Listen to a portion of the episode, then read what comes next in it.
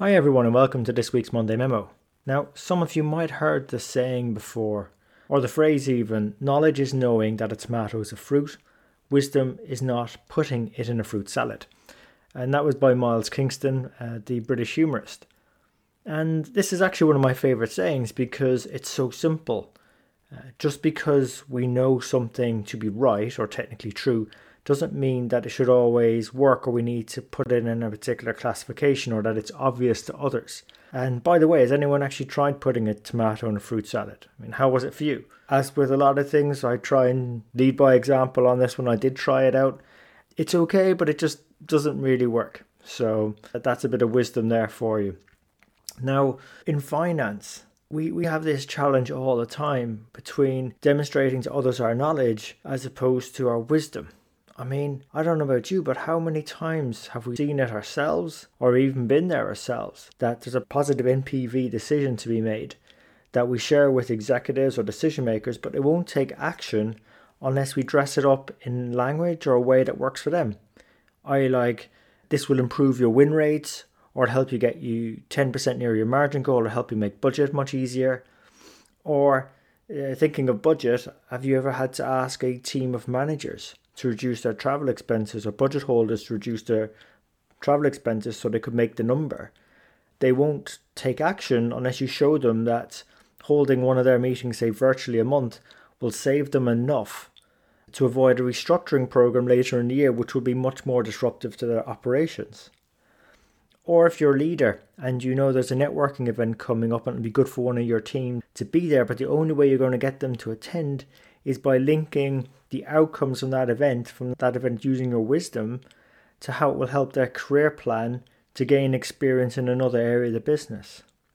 And the tomato in the saying in our case is our technical knowledge. And it can seem very ordinary to us, and we might take it for granted sometimes that it's particularly known to everyone. Like, yeah, why wouldn't you do something that's positive NPV?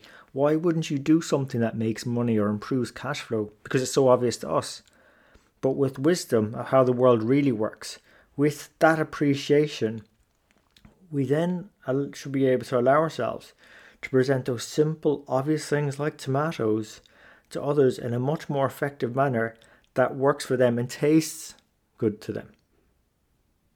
And that's a distinction between knowledge and wisdom, and it's becoming even more applicable in modern finance teams today. Particularly, a lot more so because our technical work that bit we take for granted and those processes we run, a lot of it's becoming more automated. There's even machines learning how to perhaps do it better. Uh, so to remain relevant, we must not just only be able to demonstrate our knowledge to others, but our wisdom. It's like applying that knowledge in a way that works for others, that tastes good to others, that, that others want to have more of. Uh, creates an appetite for that. And, you know, in the modern finance world, whilst this artificial intelligence and machine learning solutions and robotics is going to produce a lot of our current and future reporting, our dashboards, even our predictive analytics and forecasting and scenario planning, we can still demonstrate our value by linking those outputs to our stakeholders' haves and wants because we have the wisdom of their worlds, their context, their language, which will help us become more influential and involved in solving more meaningful problems for organizations, which is really what we want out from our careers. Because that importance of understanding wisdom over knowledge will allow us to adapt in the right way, to adapt to these more modern and ways of thinking, this industry 4.0, industry 5.0. Um, so we can have more rewarding careers in finance, as well as ensure we have an edge, a continued edge over these machines for a long time to come.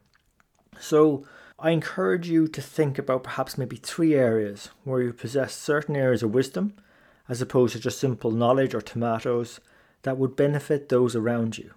Now, I shared some from earlier from my context, but if you can think of any, or even if you just think of one or two, maybe find out those three by seeking mentors to fill in your gaps. There's no faster way I know of gaining wisdom than by seeking out the advice of another who's been there before and that's why we invite guest mentors onto the Strength of the Number show to share with you their hard won lessons, their mistakes, where they've benefited from the knowledge of others, what they learned on their career journey, whether it was trying to get a point across or if they were moving country or they were taking on a new role, or even some of the resources they've enjoyed reading and benefiting from. And one of my favourite sections of our shows is the best bit of advice they've ever received.